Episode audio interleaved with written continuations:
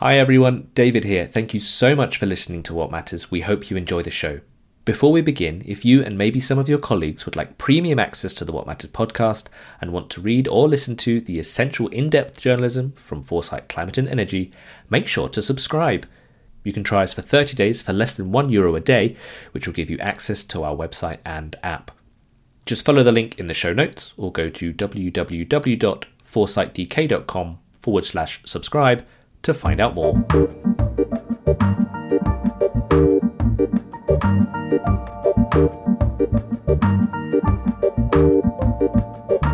Hello, and welcome to episode 12 of Watt Matters, the podcast from Foresight Climate and Energy on the energy transition to a decarbonised economy. My name is David Weston, and with me once again are Michaela Holl from Agora Energiewende and Jan Rosenau of the Regulatory Assistance Project. How are we, team? Hi. I think Jan is in Vienna. Maybe the no, he is.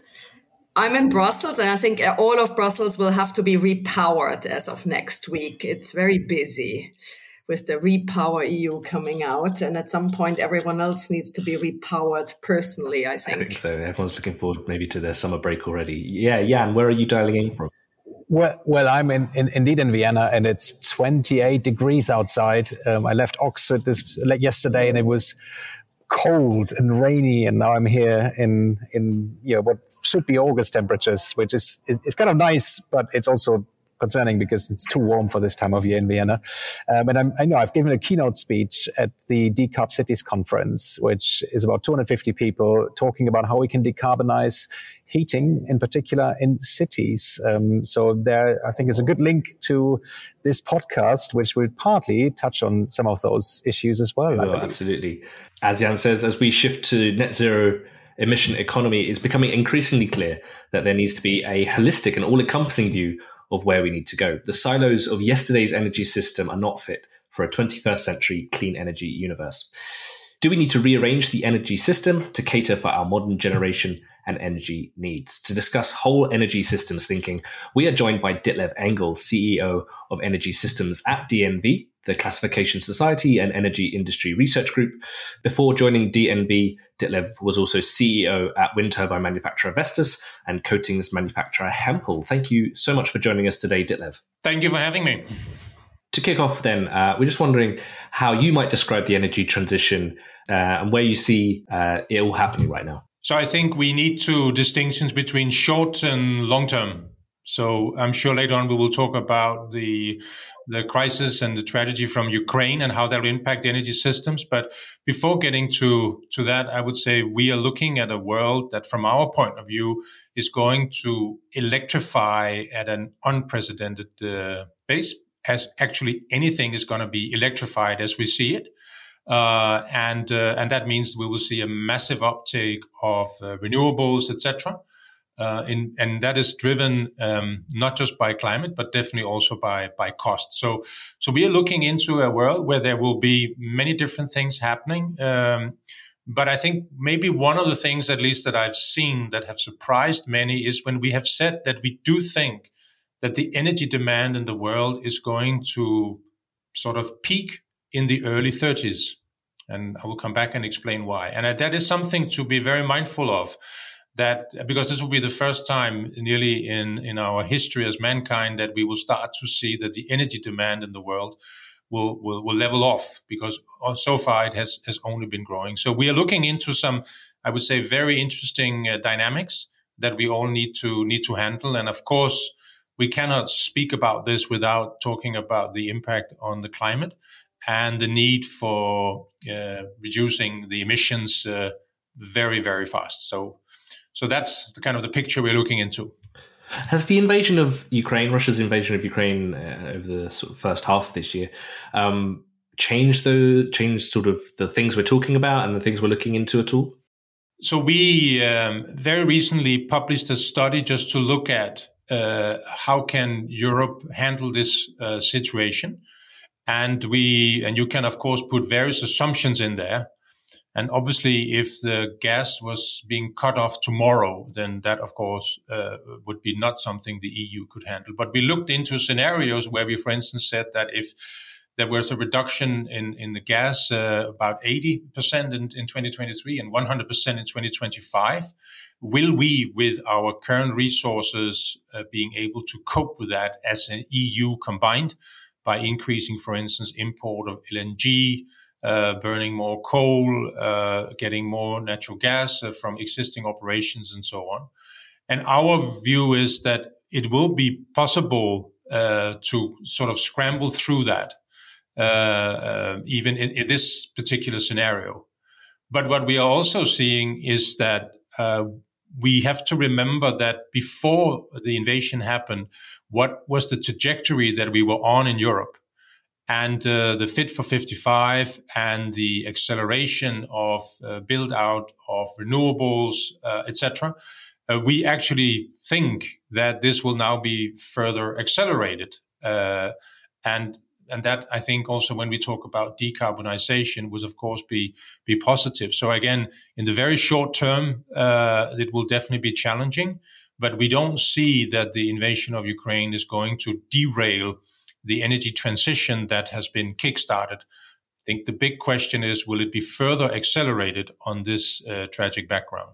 Could I come in there? Um, I, I, I, just have a follow up question on something you said a minute ago. You, you, mentioned you think electricity demand is going to grow significantly. We're going to electrify a lot of end users.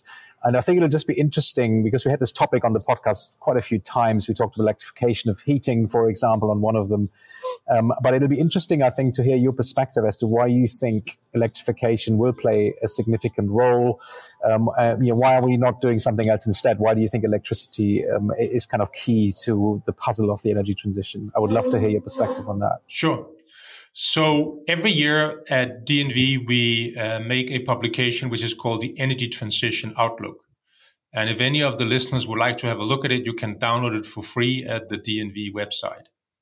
Now, the energy transition outlook is not made to scenarios that you would like to see. And there are many forecasts out there on different scenarios, but we only have one forecast. And the forecast is driven on cost and not just the cost of today, but also the expected cost in the future. So, for instance, when we say we think everything will electrify, and that is first and foremost because the cost of wind and solar will continue to fall. That means, from a pure cost perspective, renewables are standing in a strong position. The fact that they also have a good carbon footprint is, of course, a, a an additional benefit. But if you look at, for instance, the transport sector, we expect that the cost uh, for electrification of the transport sector in 26, 27, it will be cheaper to produce an EV than producing a combustion engine car. And that means that you need to pay more if you want a car running on petrol. And so what we are forecasting is basically when you scale things, not what they cost today, but when you start to scale them and you start to scale the systems what are then going to be the tipping points?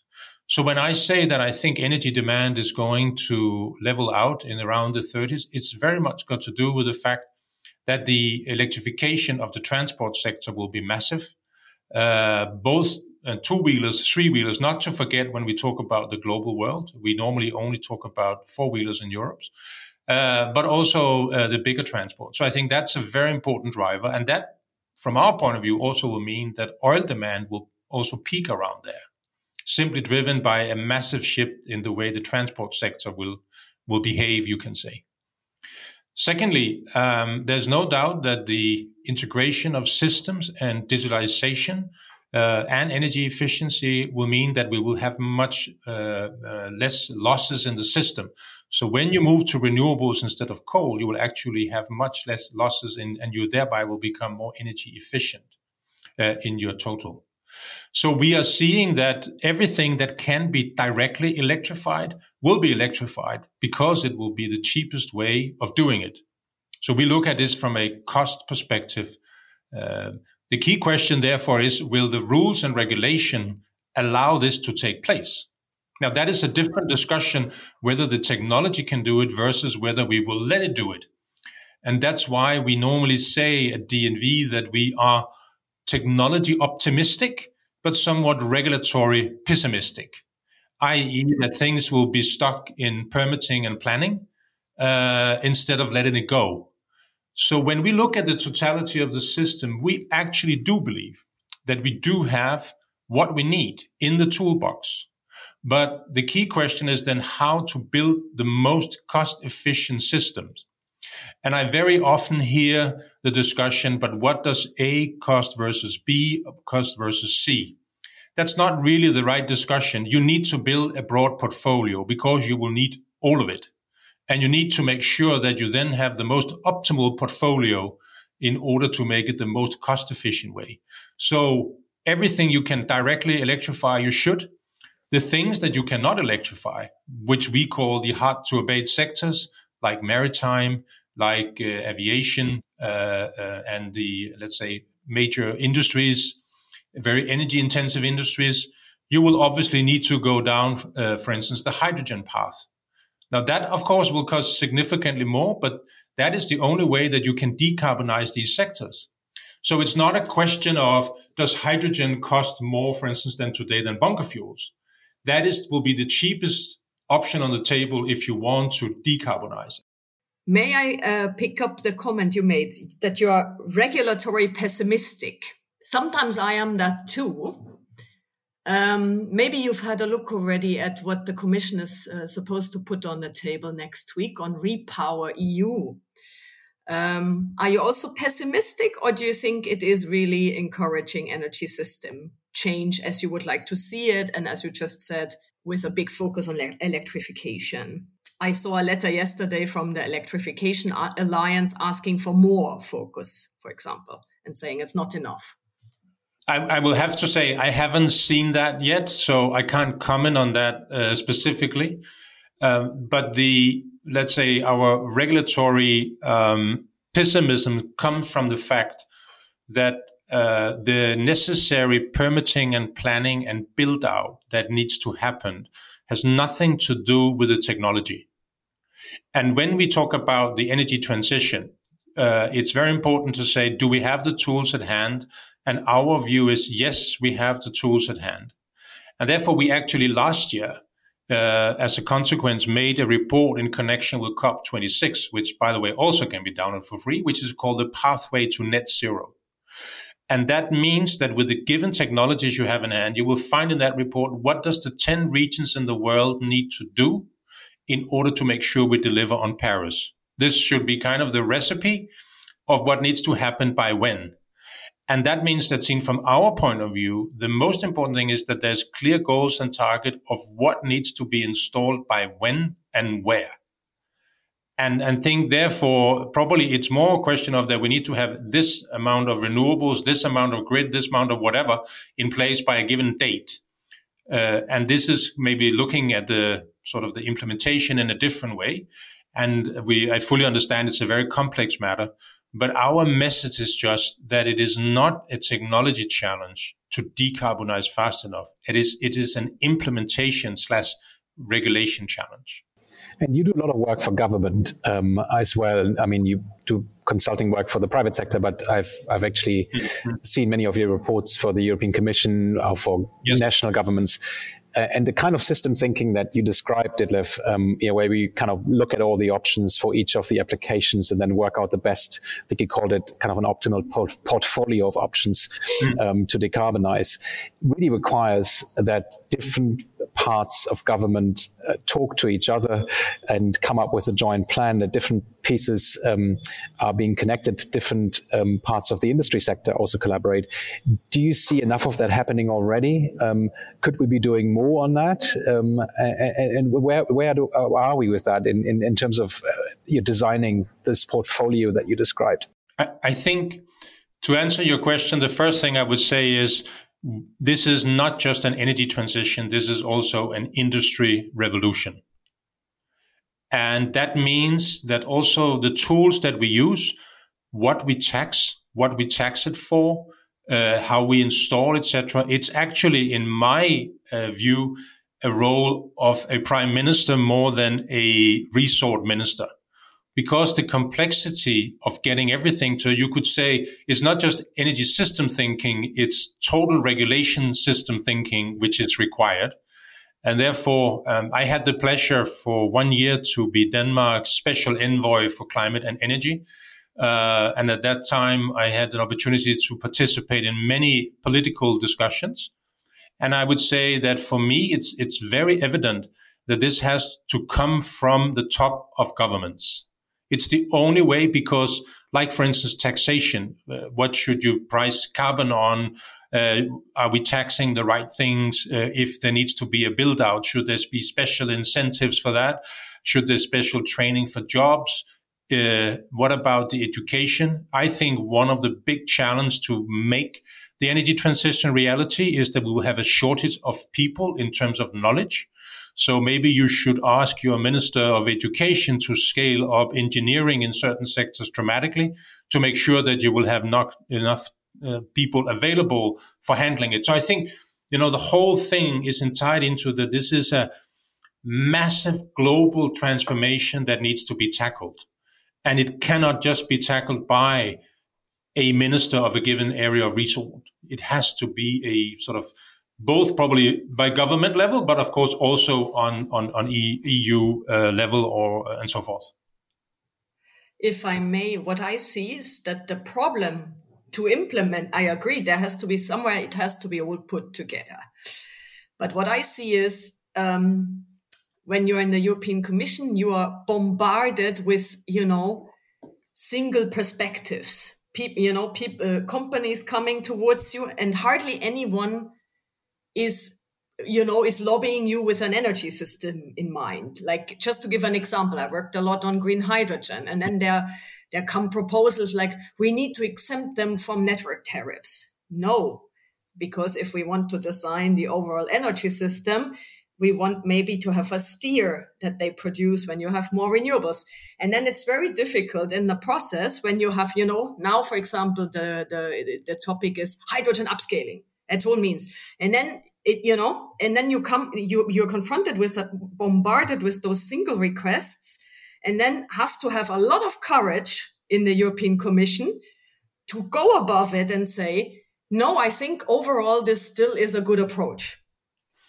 So, what? Do you, how do you think? I mean, you said uh, you said at some point uh, you have four thousand people in your shop on energy systems, and you're the boss of four thousand people. DG had like four hundred. Yep. You know, like, yeah. So, is this possible? You know, to do that? Well, first, I have to say that, um, and I don't want to make this into a PR show for, for DNV. But first and foremost, uh, uh, our company was founded in 1864 and um, and it's based upon a clear uh, vision, or let's say a mission of safeguarding life, property, and the environment. That's what we do. And we are owned by an independent foundation. And that means that we are totally independent. We are not trying to advocate for any specific technology, any specific company. We look at the sort of task at hand. So when we, for instance, gave ourselves the task of saying, how do you create a pathway to net zero with what you have? And that's what we put in the report. So therefore, it's more a question of saying, okay, if we then, and of course there are some assumption in this report, but if you would then play with the idea that that would be the cookbook for this, then it's no longer a question of should we have something. We should just say we should have so much offshore wind. We should have so much solar. We should have so much grid build out, etc., etc. by this date. And then you would say that is what we need to achieve. Now, then you can look at how do you then put that together rather than attacking it from a one by one. Because if you do it one by one, you won't be able to get there. That's why it, it's very mm-hmm. complicated. And the best thing we feel we can do in DNV is to give the decision makers, and I understand it's very complicated, is to give them the assurance about the choices that they have to make. Yeah. And, and our view is because whatever way we model it today, that if we just let, even if you look at our forecast, we will get to a world of 2.3 degrees centigrade, even though we'll see massive scale up of renewables, for instance. So we have to understand that if we want to deliver on Paris, how much has to happen by when? And that means that not taking a decision can be a big decision, even though it doesn't feel like that. And, and, and our view is therefore, what can we do to give people technology confidence in the choices that need to be made? And that's why, so when I say we are technology optimistic, can you handle, for instance, a transition into hydrogen? Yes, a lot of things needs to happen because hydrogen has also a lot of safety issue that needs to be dealt with. But it is risk that can be managed and mitigated. And therefore, we would like to say people will push a lot of different issues, but we are not friends with any specific company or technology. We are looking at what will be the most cost efficient. And if you're going to get to Paris, how much would you have to do by when? So, for instance, a massive build out of the grid infrastructure is required. Mm-hmm. And so each country will then have to find out how do we do that. But you cannot make this if you don't, for instance, focus on everything at the same time, which is obviously not very nice because we as human beings mm-hmm. would like to take it in step by step. But we have to understand here that this is a, a moon landing approach that we need to have, and we need to make sure we have all of it at the same time because otherwise we're not going to get there. So if the task at hand is we have to deliver on Paris, well, then you have to put so many different things in motion and not have a debate about one technology against the other technology. And that's kind of where we're coming from. So, what would you then tell someone? Because, I mean, it sounds like quite centralized planning, thinking from the back, no, from 2050 backwards. So, um, but if you discuss it in the Brussels arena, very often you will hear, but then you're not technology neutral anymore. Like, for example, when you would say hydrogen should be prioritized for hard to decarbonize. And then very often you hear politicians, but then you're not technology neutral anymore. What would you say? I would say you have to you have to distinguish between what you can electrify, for instance, either through energy efficiency or what you could electrify directly. But you also need to respect and say that there are some, like the hard to abate sector, there are no other options. So we are, for instance, heavily involved also because DNV is the world's largest class society in maritime. We are heavily involved in how to decarbonize the maritime sector.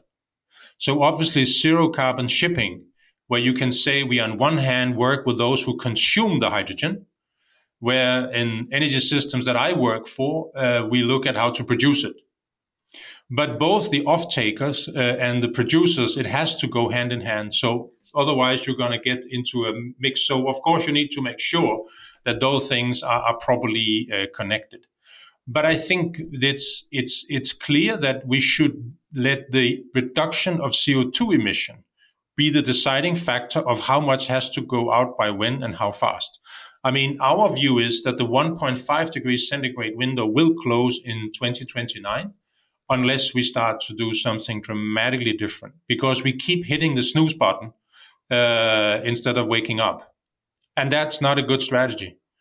So I like that that analogy quite a lot. Um, yeah, the sort of short-termist approach to policymaking that has gotten us into a really difficult situation in the first place. Um, I, I, actually um, remember that DNV, I think it's DNVGL, did a report in 2020 for Eurogas. So this is a couple of years back, looking at blue hydrogen for heating. And in that report, you're actually saying that blue hydrogen would be the cheapest, most cost-effective way for heating buildings in Europe.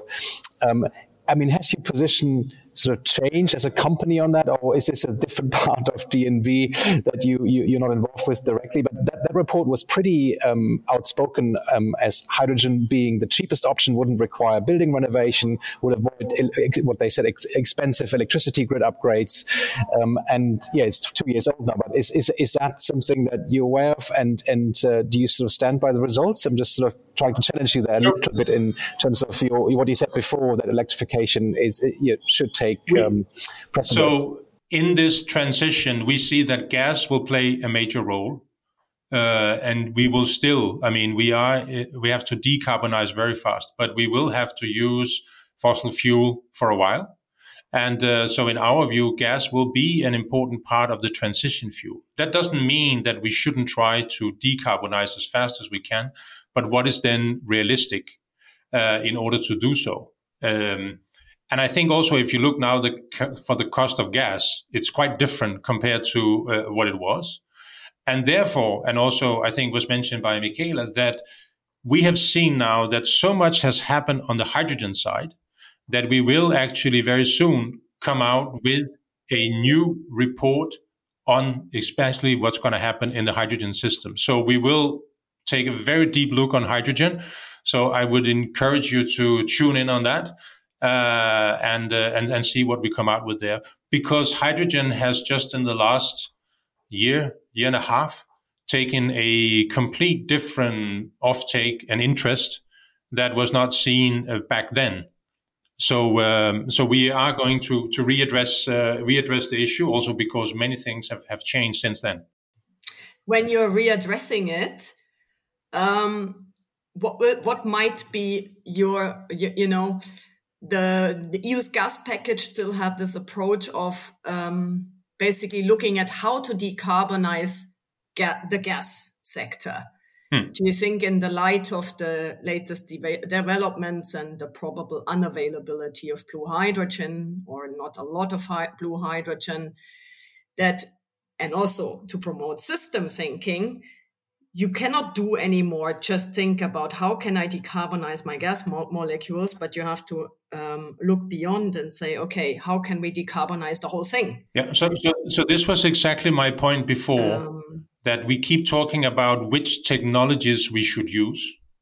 But actually, the right discussion is to say how much CO2 or GHG reduction do we need to do every single year and deliver on that? Because that is actually the task at hand, not to use a given technology. And how would we then do that in the smartest and most cost effective way? Yeah. So maybe just to give an example, and it's not just to praise my own uh, home country in Denmark. But we have set a target that the CO2 emissions, in order to be Paris compliant, have to be reduced by 70% by 2030.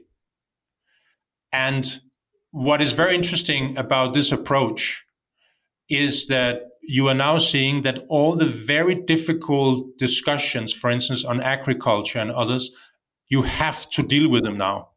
You cannot press the snooze button because there is a, a, mandate from parliament that it has to be delivered by 2030, 70%. And then you need to look at, okay, so how do we then do? And this is where I think it's very important that it's only when we are really being pushed that creativity goes up. And so by setting these very tough standards that you have to deliver it very firm, then I think that will drive the biggest change in behavior and motivation. And may I also say finding new solutions. Um, so I think that it is more a question of how you go about it.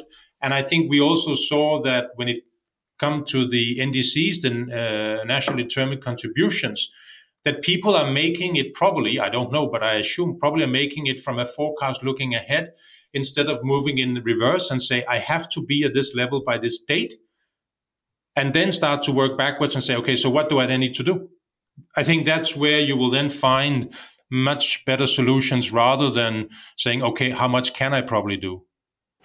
I could just share an example from the conference, um, if I may. Um, I just had a roundtable discussion that was about the city of Winterthur in Switzerland, and it was absolutely fascinating. The, you know, the, the city had a vote um, on um, by when they would want to phase out fossil fuel heating in Winterthur. Um, and more than 60% of the people voted for an early phase out. And now they decommissioned the gas grid. I think it's in the early 2030s, uh, which is, I mean, that's, that's only you know, a few years away. Yep. Um, but it's everybody knows this is coming, and the city is now planning for that. It's a very bold step and extremely challenging to implement. But that's the sort of thing I guess that you're talking about to say let's work backwards, you know, from what we need to achieve, and then set set the policy around that, rather than starting with what we've got and do a little bit better, a little bit, little bit more incremental change uh, to reduce emissions. Um, so I, I, think that really is uh, the, a, a, shift in our thinking, it, both in policy making in industry and civil society, that we need to think big and and and design accordingly. So I guess so. You know, at least when we did the pathway to net zero, our view was that we can realistically and we have to cut uh, the emissions by 30% in 2030. And uh, and therefore, whatever plans that are now put in place does not deliver on this, then obviously we you, you would have to redo them. I would say. Hi everyone, David here again. Just a reminder that you and your colleagues can get premium access to the Watt Matters podcast and all of the in depth journalism from Foresight Climate and Energy by subscribing. You can give us a try for 30 days for just 29 euros, where you can access our website and audio app. Go to www.foresightdk.com forward slash subscribe or follow the link in the show notes. Now, back to our conversation. We've spoken sort of a lot about um, how regulation perhaps is not keeping up with with the, the speed of um, technical change. Do we need to get regulation out of the way and policy out of the way? And can market forces be enough to get us to where we need to be if they have that target? If they have just sim- simply have that target set, and then it's up to the market to to make that happen? Is that a possibility? I think that it, it's it's very much about mindset in the way that we address the challenge. Um, there was a famous uh, uh, British prime minister who once said, "It's not enough to, to do. Sometimes not enough to do your best. Sometimes you need to do what is required." and I think that's exactly where we are. We have to do what is required. And I think it's also important to say that each and one of us, as citizens, individuals, have a role to play to let the transition be enabled. So, for instance, I mean, we've seen that a number of times that if a government suggests to put up an onshore wind farm, you will in five minutes have a Facebook group that will hate looking at it. But the but the alternative is not to have that wind turbine or not. The real alternative should be to read the IPCC report and then ask yourself, would you like to live in a world like this, or would you prefer to look at a wind turbine? Because the discussion is not should or shouldn't we have it? Because what we're looking at will not stay the same. So I think the, the transparency and the narrative of the challenge at hand also towards all the people involved is critically important. And I think therefore the, the very interesting question now is that the plans that have been made by the EU for the EU tex, uh, for the EU for Fit for 55, etc whether or not the tragedy in Ukraine will mean that energy security will be better understood and supported than, for instance, the reason uh, from climate. And I think that's the jury is still out, but that's what we have to wait and see. But again, the ability of the industry to deliver on it, if you put the right measures in place, are there. And this is critically important. We do not miss any technology answers in the box. But what we do miss is implementation. You, you, cited a British Prime Minister there, Ditlev. Let me cite um, Albert Einstein, and he has a great quote. Uh, I really like it quite a bit. And he said, um, you know, we cannot solve the problems we created with the same thinking that we used when we created those problems in the first place. And I think that there's so much about this quote that kind of sums up the discussion we, we, we, we just had. Um, uh, um, I, I think you made some really good points around the need to think much bigger, uh, not just across the energy sector, but think about this as an economy-wide scale, um, and that that clearly is what, what is what is what is needed. Um, um, I don't really have a question for you. I, I, looking at David, I think he, he he looks to me like he has a good question in mind. No, I have a question exactly in response to Albert Einstein.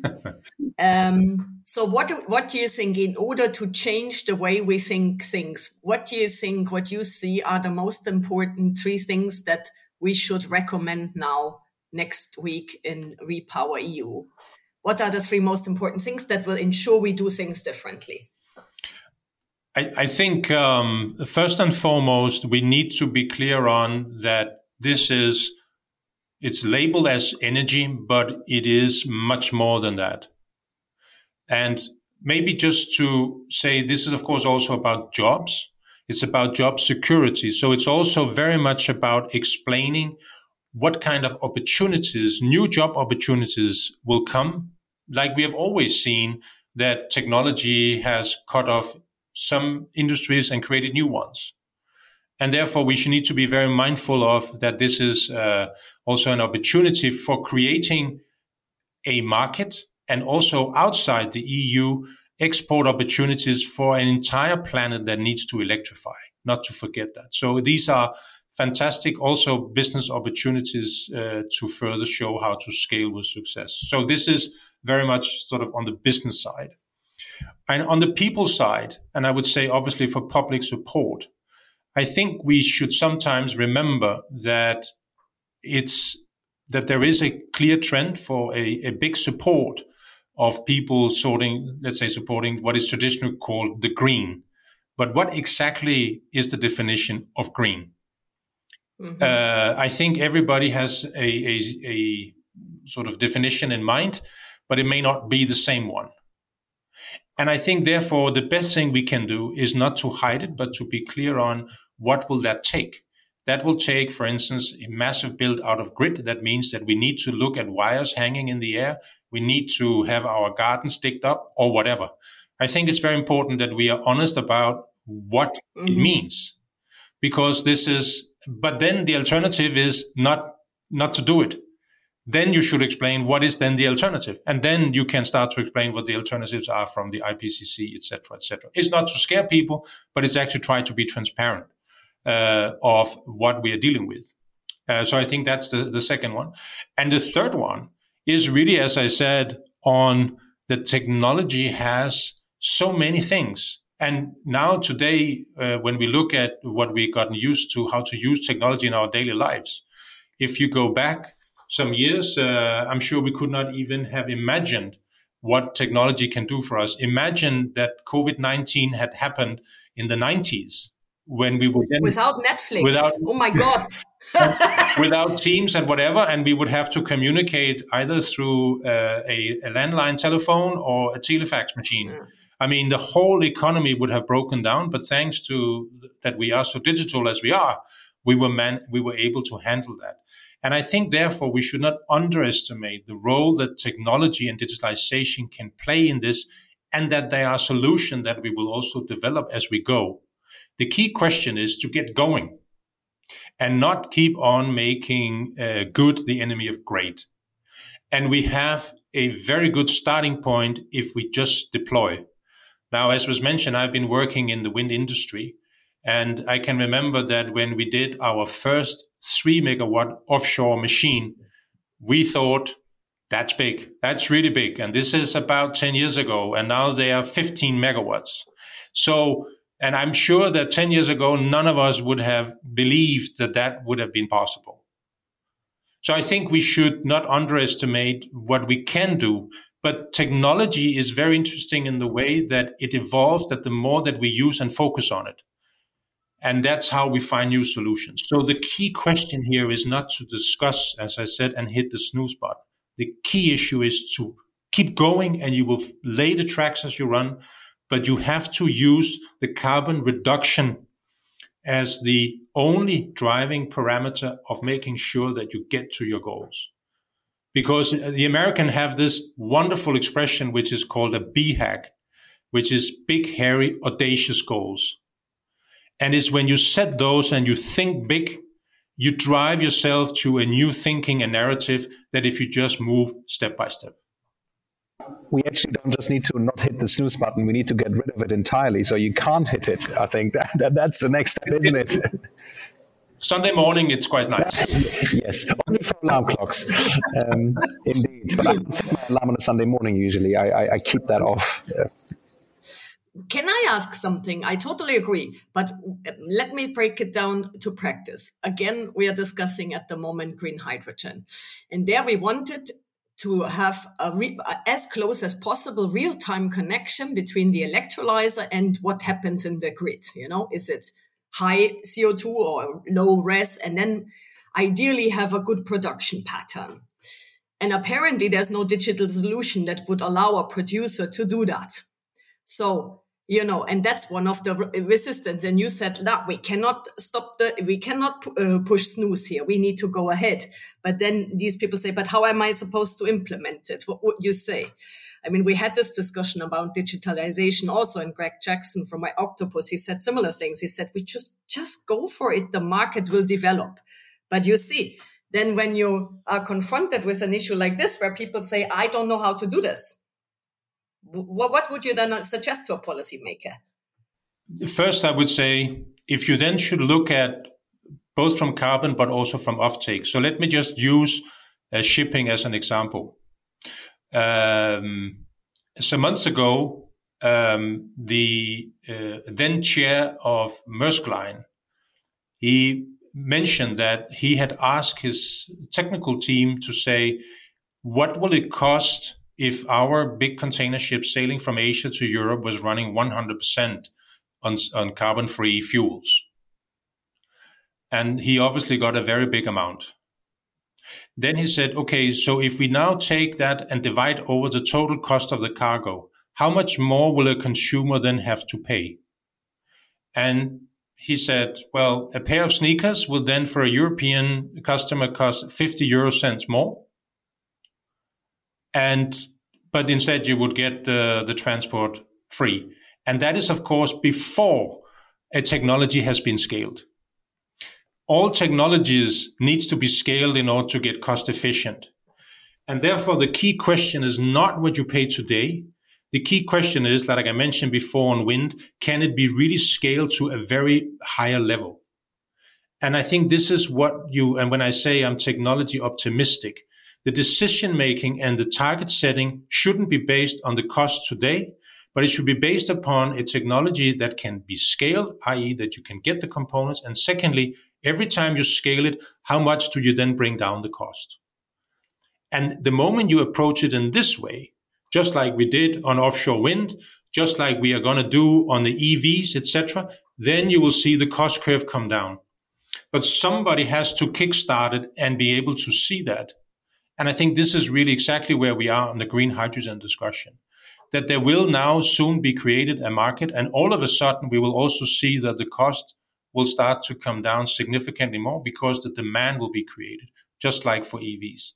So I think that's but but we tend to look at what is the cost today and then we multiply it with something and this is exactly what the eto addresses the eto addresses that what will it give you in terms of cost when you make this happen so let me just say that in this total model we did from cost point of view it meant that we are today spending about three and a half four percent of global gdp uh, on energy and if you did the pathway to net zero as we suggest you would actually spend less of GDP than you do today. And the reason for that is obviously it'll be more efficient, but also it will be cheaper because you will keep getting more for the dollar or for the euro. Whether it is for what you pay for grid or what you pay, for instance, for a production of a kilowatt hour from a solar panel or wind turbine or the storage in a battery. Because all of it are technologies where the, it hasn't really taken off yet even the renewables are at the end of the beginning.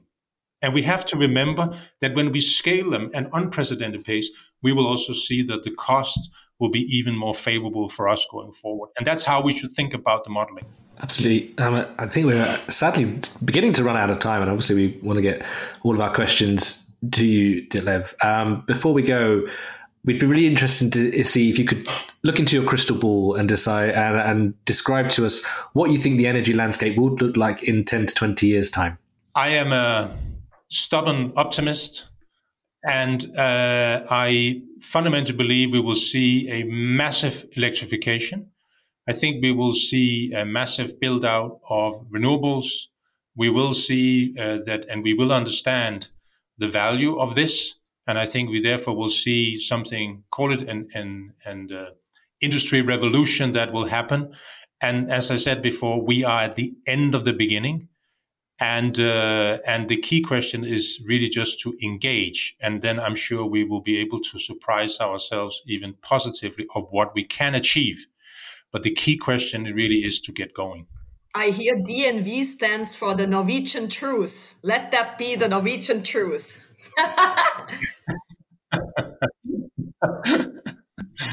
Absolutely. I think that's a really good point to end on. Uh, finally, and before we go, I'd like to go around the table and see what caught our eye this week. Uh, any sort of news or reports or graphs or tables or social media posts that really uh, stuck with us. Uh, Michaela, what caught your eye this week? Colleagues working on a topic that is not in a focus at the moment on plastic and plastic waste Uh, and they found out that in Europe, we we generate about twice the amount that we kind of assumed we were generating, um, and meaning that although you you at home when you sort and sort your waste, you have the impression all gets recycled. It's actually only 15% of the waste that is recycled. And if we don't change this, basically the CO2 emissions of the landfill and the burning uh, will at some point look like from an energy intensive sector. So an often overlooked area which I thought was very interesting. So it the, the, the title was like Europe's missing plastic or something. Yeah, really interesting. Plastic, obviously a huge, um, huge problem for the environment, um, and but the recyclability of it, the circular economy, obviously something really interesting, and lots of uh, great work going there. Uh, Jan, what caught your eye this week? Well, it, I must mention the announcement by the German government to bring forward the date by which it will no longer be possible to install a gas or oil heating system in buildings. I think it's 2024 now, which is a new uh, deadline. Um, after that, you can only install heating systems uh, if you have at least 65% renewables, which is a massive intervention in the market. And just speaking to people here at the conference and industry, uh, yeah, there's a lot of excitement, but it's also hugely challenging.